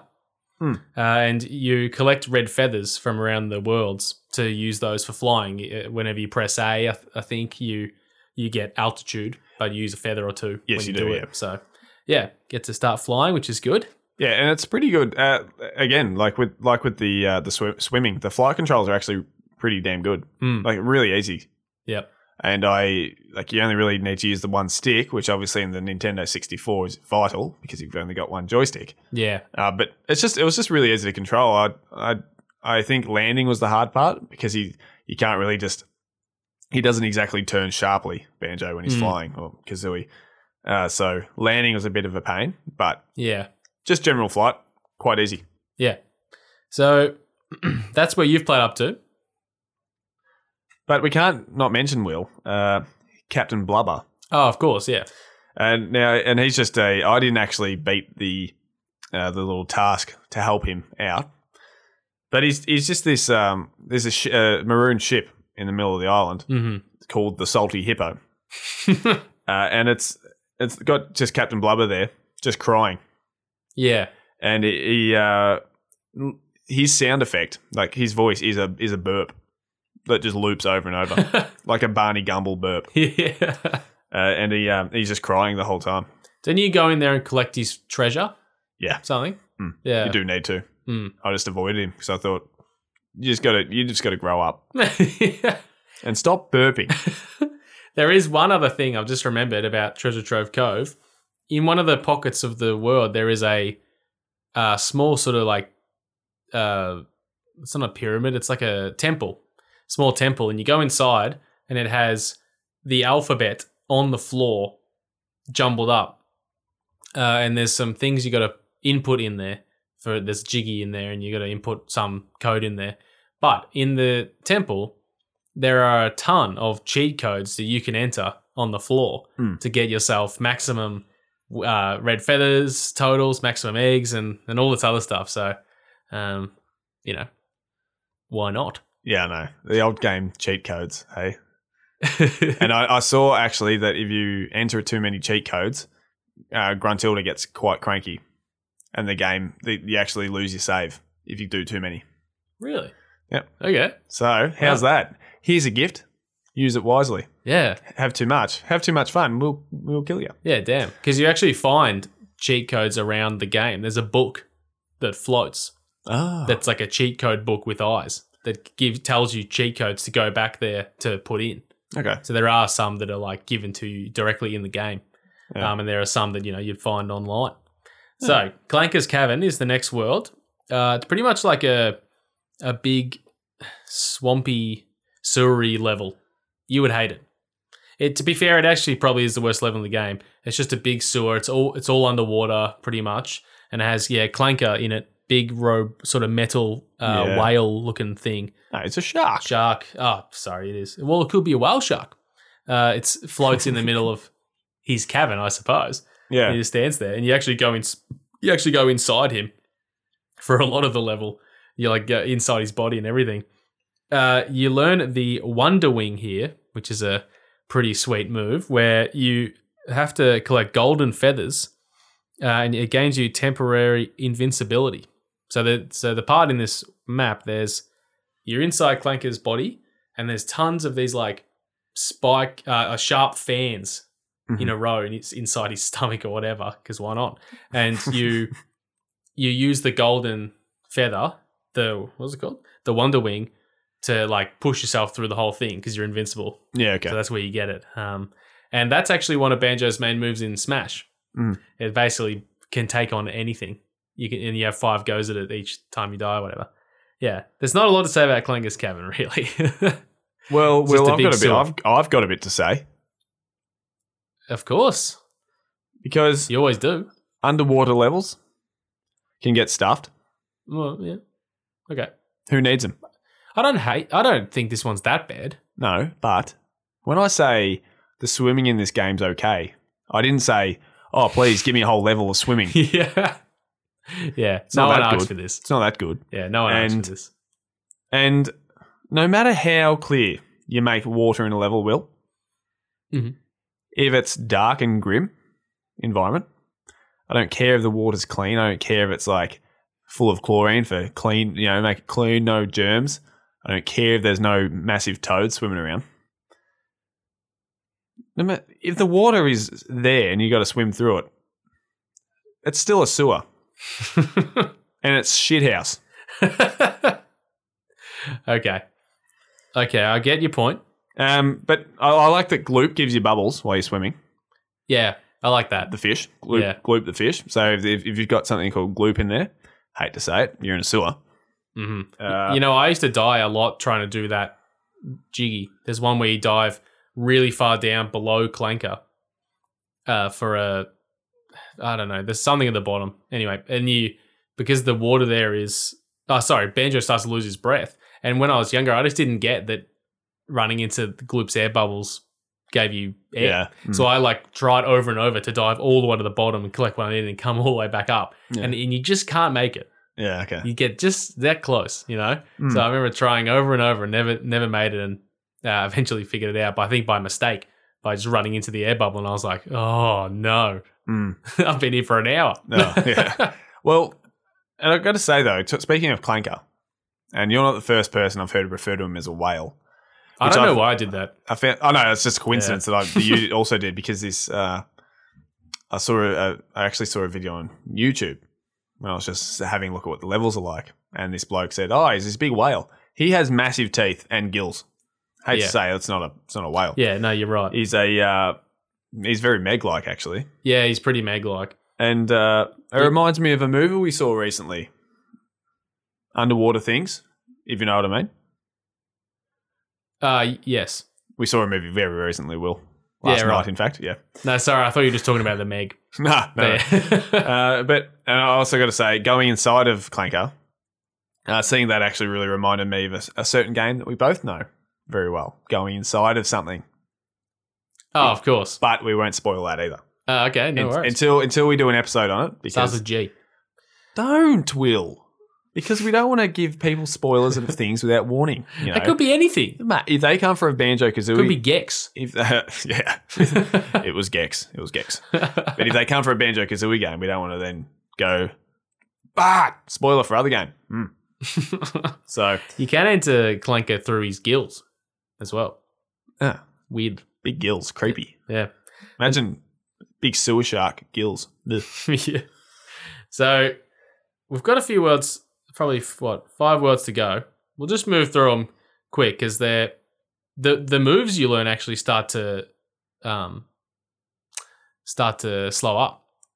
So the next one's called Bubble Gloop Swamp, and uh, as you could imagine by the title, it's a big swamp. Uh, but there is a big like turtle uh, dude here that you Yeah. can go inside his mouth, and weirdly, He needs his feet warmed yeah, so you gotta you gotta um, bang down on his feet to open his mouth. to make him retract his, his flippers in. yeah, And he scream when he does it. He's classic. He's like, ah! yeah. But when you go inside, it's like a music school. That, yeah. There's a bunch of like little turtles on the ground practicing practicing music. Is that because he ate, ate them? I don't know. Have they been trapped in there all that time waiting for someone to punch his feet? it's yeah. Well, a, it's a, it's a weird one, Bubble Gloop Swamp. The music's all right. You you learn the ability to use the wading boots. which uh yeah, a special pair of bo- well after you get to use them, the boots will be uh they just kind of I don't know sitting around. You can see them. They're like big um garden boots, the big long ones. yes. Um, and you- when you get in them, Kazooie's legs Gum boots. uh gum boots. That's Gum it. boots, yeah. The Kazooie's legs um like grow tall. Yeah. Just whoa, and then you can start running in them uh, through the swamp or something like that, or the poisonous areas. Hmm. Um, uh, but they only last for probably like fifteen to twenty seconds, I'd say per per go at it. So Mhm. yeah, you get that ability, but that's all you learn here. Well, it's just another gloopy level wheel. Literally has gloop in the in the title, so no comment from me. Yeah, I think there's no, there's probably no denying that Clanker's Cavern into Goop Slump is probably the slowest part of the game. Yeah. yeah. it's okay. It's quickly uh, shut down by the next world, Freeze Easy Peak, which is a, a good level. I, I I quite like Fred's Easy Peak. Not only is it fun and colourful and sort of Christmas themed, Yeah, it has a great Christmas vibe. uh, but it's you learn a good move here called the beak bomb, uh, which it's basically like a when you're flying, you like turn into a, a massive like missile target and you just dive bomb Oh, something. nice. Yeah, because there's all these guys around here that are they're big snowmen that throw stuff at you. They're like really huge, and they have a they wear giant top hats with a big X on the front. So you got to use the beak bomb attack to just dive bomb straight at their hat, okay. knocks it off. Yeah, okay. Always satisfying. And Fraser's Peak has a big, uh, it's got a big snowman like, st- uh, I don't know, it's almost like a titan Oh, yeah, it's in just, a, the it's just, center of the in the center of the map. It's, it's this just like a gigantic- 50, 50 meter tall uh, snowman. 50, 50 meters. It's be taller than that, surely. Uh, uh, 50 meters up is pretty high. Yeah, it is. Hmm. Mm. Wait, you can kick a footy that far. You're that. that Oh, I can kick a footy over a wheat silo. and there is one one thing in Fraser's Peak I do enjoy is that you uh you there's a character called oh jeez I don't remember that there's another bear Boogie.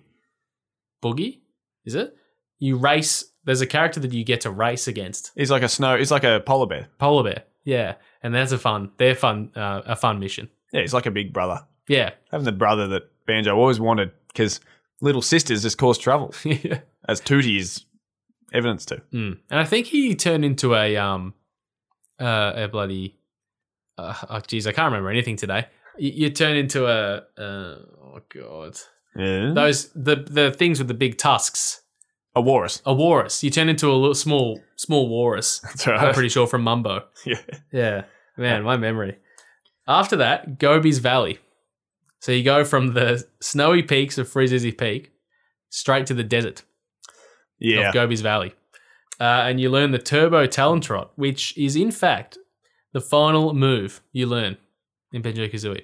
Oh. There's multiple worlds after this where you don't learn anything. Well, it's a really cool Egypt theme here as well. It is. It- It's always great to go to Egypt theme. Uh, Spyro and Crash Bandicoot both did really good Egypt levels, yeah. which I really enjoy. Yeah. Uh, but I I just want to say as well, poor uh, Gobi. Gobi's Valley is named after Gobi the camel. And um, he's Gobi's actually a captive in his own desert when you find Yeah. him. And he's Yeah. uh, and then you have to actually stomp on him to get him to squirt water out yeah. and water the plant. Yeah. There's this like tree there that is uh, starved for its thirst. And it's, uh, yeah, it, Go- Gobi's like standing in front of it and you do like a massive uh, dive bomb on top of Gobi's back Yeah. and it just spurts all the water into the tree's gob. Yeah, what a what an awful way to exist in your own desert. Named Yeah. it's named after you, and you're just flogged by a bear. Yeah, I know. Mad Monster Mansion follows, uh, and that's pretty much just a it's just a big haunted haunted ma- mansion level. I don't know. There's not much to it. There's there's a wine cellar Yeah. with wine barrels. Oh, lovely. Yeah, Hmm. there's a big haunted maze. Uh, there's there's tombstones that come up that run after you.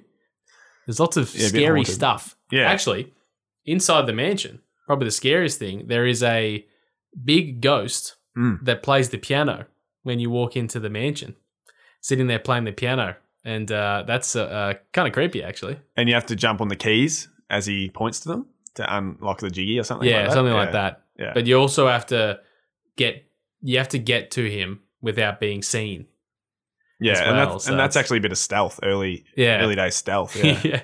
uh, but it's a cool, it's a pretty cool level. I knew Pretty dark, Hitman but- took um took inspiration from Banjo. yeah, it's very similar, very similar personalities. But I think uh, I do like the Halloween twist of this level though for a goo- into, for a goofy game.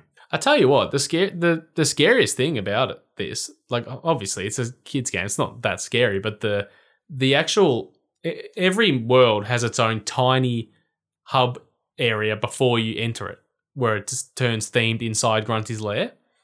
And Man Monster Mansion is uh it's almost like it's like outside. You go outside a door and it's this massive like cemetery that you walk through and there's yeah lots of um tombstones and like haunted trees and stuff that come after you and yeah Okay. it's, it's kind of creepy and in the very back off to the side through a fence hole on on the back left there is a mumbo's there's mumbo has a Oh, there's something down there. There we- Oh, sorry, no. There's a there's a small house with a coffin inside, Mhm. and uh, there's a button in there to change water levels inside Grunty's lair in, uh, in the back of it as well. So it's Okay. yeah, it's just a creepy area, creepiest area of the game. Hmm. Yeah. Uh, two more worlds to talk about. There, so we've got Rusty Bucket Bay, which is why you need to change the water level because you can't enter it because it's up the entrance to the level is up too high in the lair. So you have to change the water level to get high enough to swim through the door. Yeah. But when you get into Rusty Bucket Bay, you're not swimming anymore. Figure that out. Yeah. Yeah. But Rusty Bucket Bay is pretty much just a big. It's just a.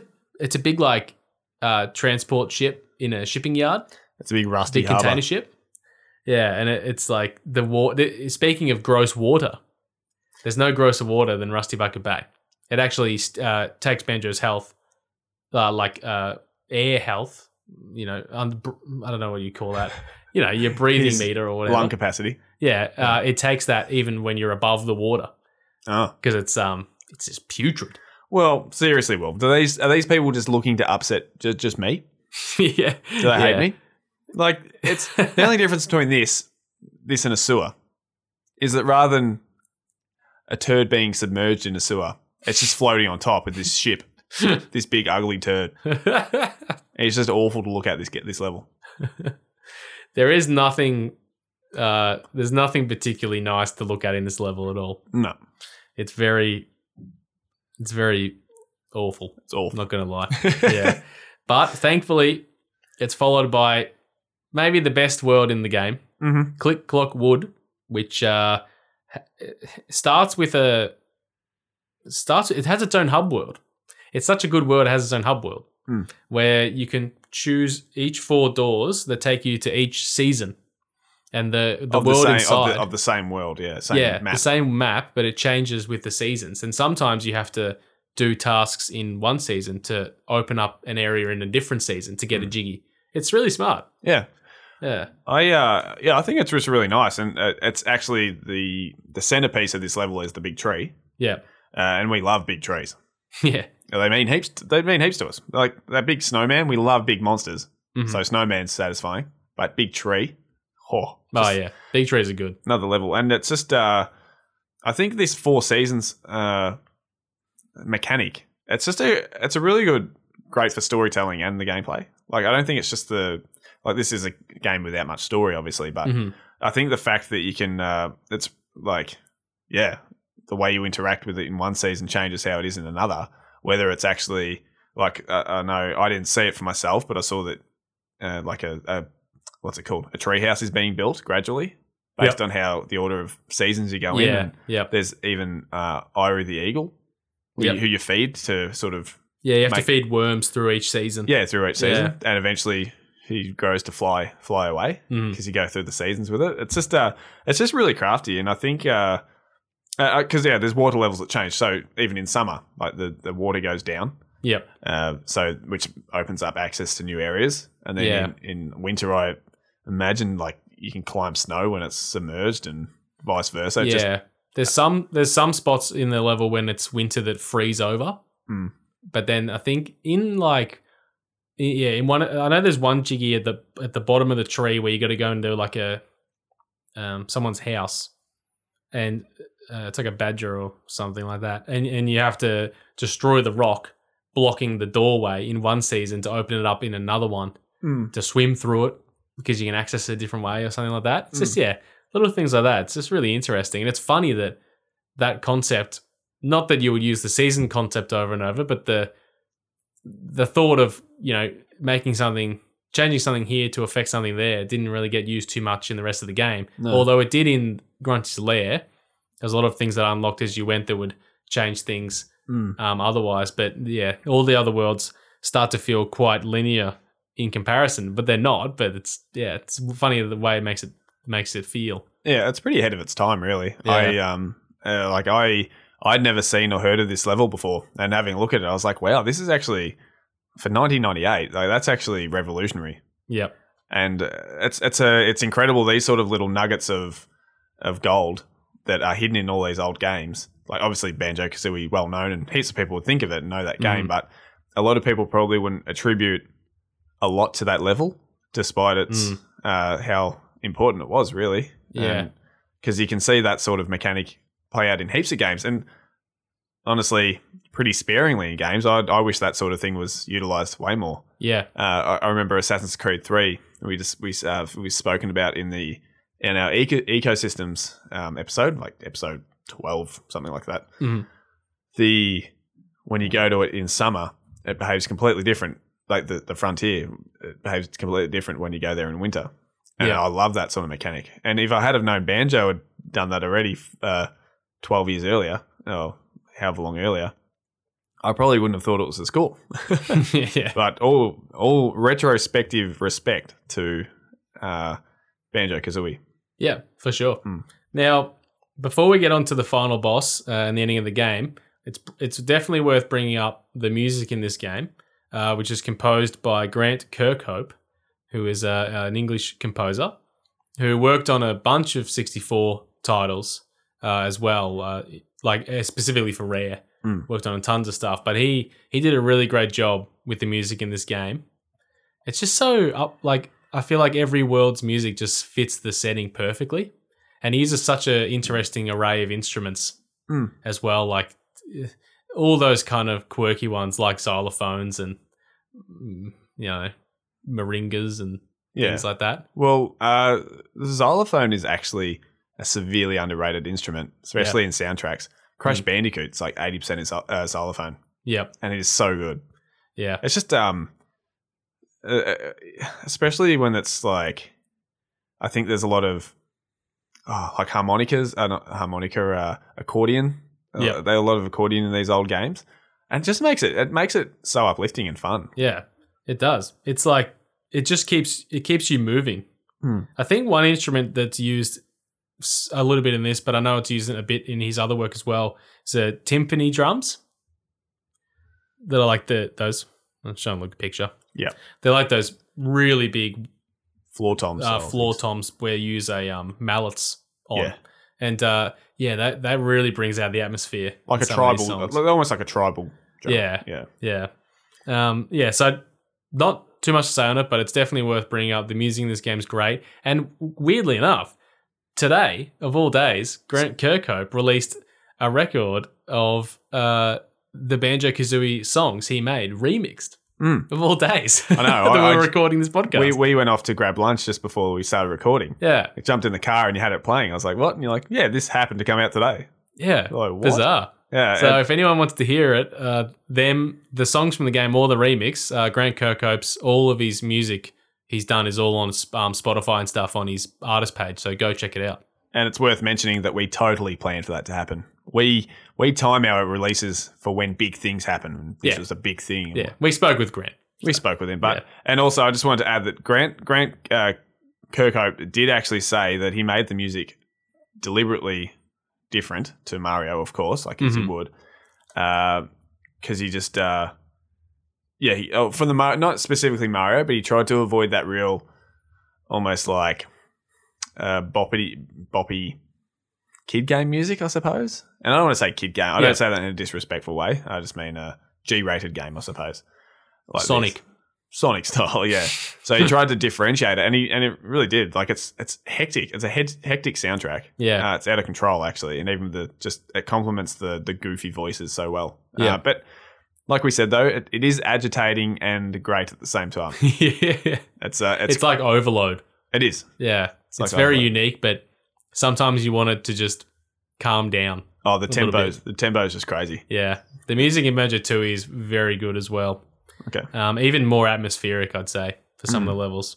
So, let's talk about the finale, the final battle. I think uh, just before bringing up the actual battle, I did want to mention Grunty's Furnace Fun, which is right before you get to the very top of the um, of the lair, like the top of the tower where the final battle takes place, and it's pretty much this board game trivia quiz show that Grunty puts on as like a final uh, a final uh, chance to not get you to the top, or you know, a final roadblock. So I'm trying to say, Mhm. and uh, Tootie is even there on like a sort of side podium thing. And you can see her and Grunty sort of at the at the altar calling the game show. It's really really bizarre. It's a bit chess in Harry Potter style, isn't it? It is. It actually is. So to, you got to get past the quiz show to face Grunty, uh, and it's got a ton of these different squares. And every time you step on a square, you have to answer one of Gruntilda's questions correctly to proceed. Uh, i- if you answer it incorrectly, you lose a honeycomb and you won't go to the next square. Um, so you only have your honeycombs, honeycomb lives to get to the end. Uh, and there's all these different types of obstacles, even mini games as well. There's like mini game squares. There are squares where you have to um, uh, some of the questions. Like sometimes it'll just show you a screenshot of somewhere in, in one of the worlds, and you have to tell which world it is and Yeah, okay. all the stuff. It's really simple and Yeah. strange, but it's it's sup- it's really fun. Uh, there's actually there's even note panels where Grunty plays a small bit of audio from the game, and you have to guess which world that's from as well. Okay. Stuff like that. So Yeah, it's well. yeah, it's actually quite difficult. You have to be really on on the ball in the in the, in the Grunty's Furnace Farm. I died tons of times. Hmm. Uh, well, actually, I finished this game multiple times, and I've never, I don't believe I've ever gone through that on my first attempt. Hmm. It's a lot tougher than you would expect it to be. Yeah. Hmm. Okay. Yeah. So, yeah, worth bringing up Yeah. before sure. the final battle, which takes place on the roof of Gruntilda's lair. It's like the top of the spire, Yeah. I suppose. Top of the castle. um, and it's it's quite difficult. Well, it uh, it really brings together all of the moves you learnt throughout the game, Yeah. uh, which we know is what earns a boss battle its fame. Yes, for sure. Hmm. Yeah, it has to be the culmination of everything that you've learned Yeah. and put put together. Yeah, and and in this instance, the the multiple stages of the battle are a real highlight, made even better by the backdrop of Twilight. Yeah, nice. I really do love that you've gone to the effort to do some rhyming, uh, rhyming in your notes. Uh, sh- unless you're making this up on the spot, which it would be even more impressive. Of course, I am. Well, that's great. Uh, so in the battle, I, one thing I like about it is that you get swooped by Grunty on her broomstick, and the broomstick has these big, sharp teeth. All of a sudden, yeah, yeah, that broomstick's you know it's got a it's got an agenda. has no name, No, but oh boy, does it bring game. now that one you must have made up. Yeah, I mate, what are you talking about? This is me. Yeah, I don't. I won't rhyme it with a bell.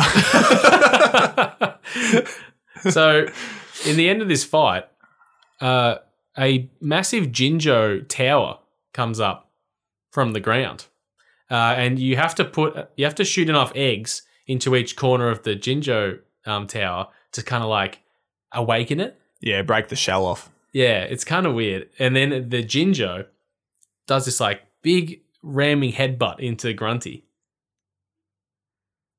Well, I just think that I I, I think because I'm, I'm about to sum I'm going to sum this up if you don't mind.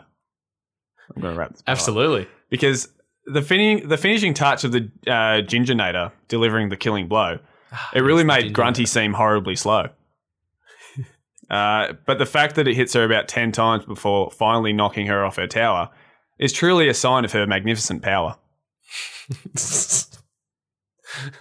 And it really hits her hard That's summed up perfectly. about 10 times. Yeah, it does. Hmm. Yeah. and she's standing there saying, uh, saying, "Oh, I'm not gonna, I'm, so- okay, um, what did she say? She says, "Oh, I'm not, I don't know. you can't knock me. I'm not unsteady. My feet are so steady. I can't remember. Yeah. It's so ridiculous. But she's just like, she gets hit so many times. She's like, "Oh, I'm not gonna be knocked off." yeah. And you're like, "Good on you, Grunty. You're a good boss, Yeah. standing firm till the end." And then off she goes Yeah. to her not demise, but she falls uh, and a massive boulder lands directly on top of her, uh, where she falls into a hole in Spiral Mountain. Yeah. Yeah. With a yeah, and uh, but it's it's a it's a fitting end. She doesn't Yeah. she doesn't die. No, She's good. no. But what would you think of the music? The music is like pretty wild. Mm. It's it's kind of sad actually that on the that new remix record Grant Kirko put out that he didn't remix the final battle theme. Yeah. um, because well maybe it didn't need to be remixed because it's the intensity's like Mm. it's gone And it's it's uh it's it's very memorable in like a as in when I've heard when I heard it, I was like, I've heard this so many times before. Mm, I don't know if it's based off anything, but but I mean that battle theme, it's it's one to remember. yeah It uh reminded me of dancing in September. yeah, cool. Anything else? Oh, I just no, I did want to say well done to uh, Grunty and well done to Klungo. But at the end of the day, get stuffed. Perfect way to sum up this episode. Uh, we'll end, end the episode there. Uh, but no, the final battle's great. the The final scenes are great. Uh, you see, you see them all being happy and playing poker or something. I think in the end, Mm. um, and Grunty's stuck under that rock. Klungo's kind of walking around like trying to figure out. Oh no, what am I gonna do? You know? Sucked in Klungo. Yep. Uh, and then we uh, cut to credits. So no, awesome game, Banjo Kazooie. Worth worth a play for anyone, especially if you are a uh, Nintendo Switch owner and you subscribe to the new Switch Online membership because the game's going to come to there. And I reckon it'll feel just right playing it on a Switch handheld. It'll feel really cool to play. Yeah, it would. I, I think this the game's just uh uh, it's it's hard to say if it was groundbreaking. Like it's it's because it added obviously there were some precursors that uh, brought in so much platforming. Mm-hmm. We've spoken Mario all the time, Yeah. but there's just something about the way Banjo Kazooie's put together that makes it so much more like it. It's not as famous as the others, but it's just Mm. the, like like with the uh, click clock Wood. wood, click clock wood. Uh, just those, just those little, little finer details that you can just see are just they lend to so many other games. And I think even Yeah. Crash Bandicoot came out before that, but uh, there's just I don't know, there's just so much substance there, and the mu- the music's great. Um, the I think it's probably the first like duo game, Mm. but you you see like at the time, imagine having two characters you control at the same time, um, without changing between them. Yeah. They just work together this whole time Yeah. That's a good Uh, point. yeah, it's just uh, I don't know. I just think I think it's genius because we use uh, like think of Ratchet and Clank. No way in hell anyone would have you know thought of oh let's have a robot, but he is the character. He does all the gameplay for us while we're running around. Yeah. Uh, just just little things like that, and I think uh, I mean even calling it Banjo Kazooie, everyone else you know Jack and Daxter, uh, Ratchet and Clank, Yeah. all the uh, ukulele, which is a predecessor, uh, spiritual successor. Sorry. Yeah. I think. But uh, I think Mm. I think there's no doubt that Banjo Kazooie inspired many of Mm. those 3D platformers that came after it. Yeah. But at the end of the day, every 3D platformer, including Banjo Kazooie, was inspired by Super Mario 64 in some way. Yeah. The argument I always see online is is Banjo Kazooie a better game than Super Mario 64? You know, and I I would never te- say that technically it, it is because it's Mm. like Super Mario 64 is Super Mario 64. Like Yeah. it's it's the it's the 3D platformer. But Banjo Kazooie will always have my heart. Yeah. Like if I had to s- if I had to pick one of those games right now off the top of my head is like which do I like better just personally, not based on the technical aspects of any game. Banjo is uh it's just got that it just has so much heart and soul and I don't know. It's just a great experience. Mm. Yeah. it is, and I know that it's always been really important to you. Hmm. And I, I again, I found this out mostly because when we when we first became mates, it was like nuts and bolts was the the pits. hmm It was the most disappointing thing that had ever happened in the world. Yeah. And uh, I found that, so I found out that you like Banjo Kazooie Yeah. through your dislike for nuts and bolts. But I know it's always been really important to you, so I uh, and I've I've heard the music like many times and watched little bits of clips and things like that. I think it must have been Banjo Tooie more so. Yep. Uh, but yeah, it's very clear how much it means to you. Yeah, it definitely does. And uh, it's one of yeah. those Banjo and Kazooie are one of those uh, characters that'll always be on my mind. If you Mm. have you know those characters from your childhood, Mm. I'll always come back and play play the game. Yeah. and I and I'll always hope in my little heart that they make Banjo Three one day. yeah. Yeah, Well, it, it's great though, isn't it, to think of the late '90s and the games that came out then. Uh, these these five platforms we referred to so many times. We got Super Mario 64, Legend Legend, Legend of Zelda: Ocarina of Time, Banjo Kazooie, Crash Bandicoot, and Spyro the Dragon. And none, no five of them are the same. mm. You could play all five of them and get a different experience. They all have similarities. A lot of them learnt off each other. But, and I think Zelda's probably not quite a platformer. I wouldn't say it's on quite the same. Yeah, I wouldn't classify it a platformer, but No, but it's still the same. yeah. Oh, I there's still no played the doubt same that groups. that like even that game took inspiration from like something like Mario 64 in Hmm. in uh, expanding itself and Yeah. all that. Yeah. Yeah, so I think uh, it's just great. That was such a great era, and banjo certainly has to be included. in Yeah. the- it's the least probably it's pro- argu- they are arguably the least known combo like game name character from Yeah. that era, Potentially. but they should totally just never be forgotten in that No. because, like I said, the the gameplay that they brought to the table was just just different. Just it's just a different quirky factor. It was all about being goofy. Well, last time I'll bring up Smash and my final note anyway, but the the fact that it's re- their reveal as being part of Super Smash Bros. Ultimate was such a big deal shows how important they still are as characters Hmm. and how much like love and outcry there is for them to return in their own game or, or in some capacity you know that was such a big deal Hmm. that took so long to come to fruition that i think everyone thought would never ever happen so uh, look, the the want for another game is there. It'll and it probably always will be now. So, uh, please, Rare, do something with it, or just give it to someone else. Let someone else do it. You know, Yeah, let someone else do it. Give it to Nintendo. God, let them do it. Let the guys that made Mario Odyssey do it. Ooh. So, time for a burning question. Ooh. Do you like to go first, or would you like me to go first? You do the honors. How much of this game No, no, it's fine. You do it. Thank you.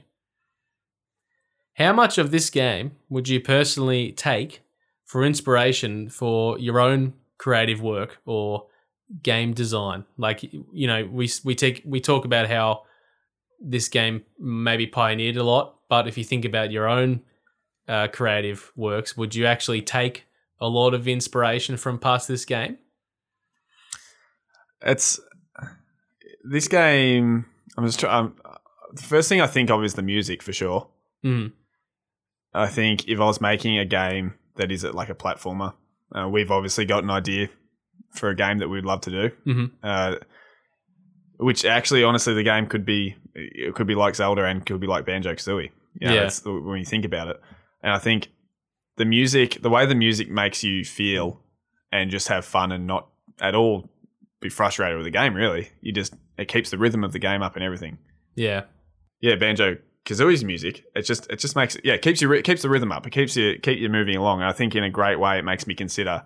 It would make me consider okay, how can I use this music to just keep the rhythm of the actual character up yeah, and what you're doing in the gameplay. And otherwise, I think uh, actually, and it's funny to think of it now in, in reflection. I've actually come uh, it- like something I've come up with is an idea of having almost uh, an offside character in the same sense, where you've like to Kazooie, what Kazooie is to Banjo. hmm Uh, and I think obviously that's an influence that I didn't even realize I had. It's not directly from Banjo Kazooie, uh, but at the same time, I realized like, wow, that's a great dynamic yeah. um, that should totally be be used. Uh, I, I just I just think it's anything. All of the fun in this game, the funnest factors, should totally would be to- totally something I'd get inspiration from. Yeah. because it's just um, it's just yeah, nothing heavy to it. It's just easy going. Yep. No, absolutely. I agree with, with all your points. Hmm. And speaking of side characters that push along the main character, like Kazooie, you know, you, you say you've thought of something like that, but indirectly taken inspiration from Banjo. But, you know, you have, uh, I'm going to forget the names here, but, you know, you have side character in something like God of War, um, the head, Uh, Mimir, Mimir. You've got Cortana to to Master Chief. Like these these characters that were uh, side characters to the main characters that push them through. Hmm. They might have taken in indirect inspiration from Banjo Kazooie as well. So I think it's it always comes around. You yeah, know. it does. Well, even if you think of what we spoke about last week with Star Wars, we got Cal, who's quite bland and boring, Mm. okay, but boring, and then we got uh, BD1, who adds that personality to him, Yeah. gives him something to talk about, brings out something in him. Mm. Got uh, Kazooie bringing personality out of Banjo, who's a dopey bear. Yep. But That's all you get.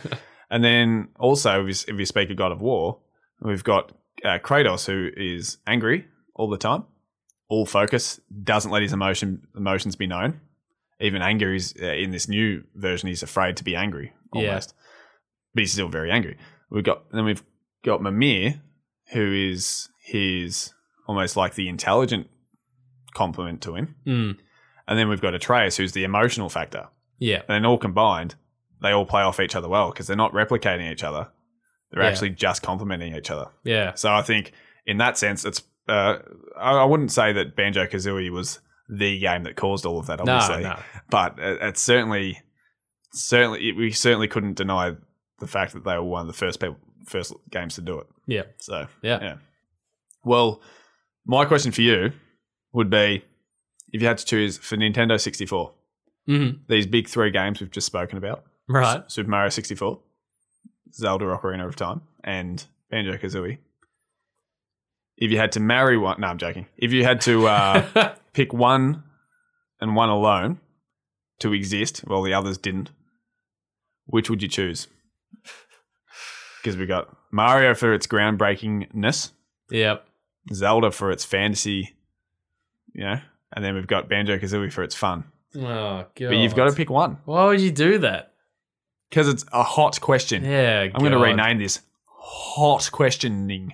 Look, my first, uh, my first thought before you even s- um, finished speaking was was Ocarina of Time. I can see you sweating. It's a really hard choice because, like, I- I'm thinking about the games that came came after it. I wouldn't pick Banjo because personally, Mario, Super Mario 64 and The Legend of Zelda: Ocarina of Time spawned future games in those series that probably wouldn't have existed without them. But you did like say Mario earlier. Odyssey, like Breath of the Wild. You did say earlier you would pick Banjo Kazooie. over Mario 64. Yeah. It's, it's a slightly different angle, so there is a Yeah. difference here. But Oh. yeah, I, I honestly I would pick Ocarina of Time because not not only and I, I talked about this in the episode we did on Ocarina of Time, episode 9. Not only is Ocarina of Time such an important game for the future of the Zelda franchise, but that game was like pretty much the birth of action adventure the action adventure 3D gaming genre. Yeah. Like so many things in that have influenced probably 80% of all the games that have come out since then that were in a similar fashion. So like games that we've played and loved, games like that you've played like Red Dead Redemption would have maybe not existed in the same capacity without that game, I would imagine, genuinely. So Yeah. I would pick Ocarina of Time. yeah, and I, I agree. And I guess if you talk, if you speak of uh, Mario and Banjo, their respective, uh, sorry, their uh, genre, I suppose, the the platformer, the 3D platformer, they haven't evolved too much. They're still platformers are designed almost to stay firmly grounded in this Mm. early days 90s style gameplay. Yeah. But if you think of Zelda, if I said like uh, Ocarina of Time, if that started on the same level, that uh, the trajectory of that genre is so far beyond what platformers have been able to do and Yeah. should do Hmm. that I I, I agree. Uh, the gaming world would be completely different without Ocarina of Time. Yeah. Without Banjo, nobody would bat an eyelid. I feel bad saying that you might be correct. but that, but also, they've Banjo hasn't had a new game since 2008. So, like his franchise is dormant. yeah, But Zelda, Mario are still kicking. But yeah, Ocarina of Times is too important to gaming, the whole gaming landscape. Mm. So it has to be that. All right. What did you think of the whiskey before we wrap up? I think it's wonderful. It's quite nice. Yeah. It's different. I'm not sure how it would go um, as a mixer because it's it's very uh, it's unique. Well, this is e- expensive enough to not be mixed. Yeah, So it's it's, it's definitely a, designed to be a sipper. yeah, Uh, but it's um but it's the first it's the first whiskey I've had that's called single grain. Obviously, we have single Mm. malt a lot of the time, and I in purchasing this I had to, I did it to make sure, and this is for a tip for people out there, just for my background in liquor industry, is that a lot of Japanese whiskey uh, is actually if it's blended, a lot of them get Scotch in, as in from Scotland, Mhm. and then blend it with some of their own stuff, and then sell it as Japanese whiskey yeah, when it's actually mostly Scotch. hmm So if you're looking for a uh, a different, you- well, if you're looking for an actual pure Japanese whiskey, you have to actually be careful, and sometimes you have to pay a bit more.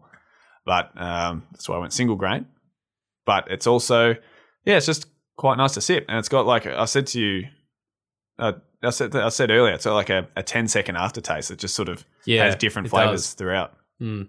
Um, it's a solid, it's a solid sip it for me. Yeah, it's it, yeah, definitely a sip it. Hmm. I love the warming feeling it gives your chest. Yeah. It's almost like it spreads Mm. for 15, 15 seconds Yeah. somehow. It's really weird. Is that, do you attribute your sweat to the, uh, the whiskey or the burning question? In fact, I don't know if I would have said the same answer without the whiskey. I Yeah. think it's actually made m- my mind feel a lot clearer. Yeah. You seem focused. You seem as clear as Clonky's cavern, whatever the hell that level was. Clankers, Clanker's cavern. Clankers Cavern. Clear water, beautiful. Yeah. Without it, I would I would not be able to see like the waters of Rusty Bucket Bay. yeah. yeah. Well, thank you everyone for listening to another episode of the Rumble Pack. Always great to talk about banjo or anything to do with the N64, so that was a good one. hmm Next week we're st- steering off the games landscape and we're going to talk about our favorite video game villains. Best and worst. Uh, best and worst, yeah. Just everything under the sun. Yeah. So we'll be here for five hours. That's going to be good. We've talked about heroes before, Mascots. correct? Oh, no, we've talked about mascots. That's right. Yeah. So villains doesn't have to be a mascot. It can be from anything. Could be from anything. Could be Grunty. Could be grunty. Yeah. Could be. Yeah. So we'll. Uh, it'll be great to talk about them because, as we know, there are many different types of villains. They're not. They're not all the same. Some they come in. Some are seem to be good. You know, they're Thanos with some great intentions that are just a tad uh, wrong. Mm-hmm. Uh, the the um, the methods are tad wrong. so it'll be yeah really fun to talk about it because we've uh, we've covered a few and we're yet to cover some other games with great villains, but Yeah. we just wanted to compare them up a bit and Yeah. That'll be a good chat. yeah. Looking forward to it. Well, thank you, everyone, and we will see you next week. See you next week.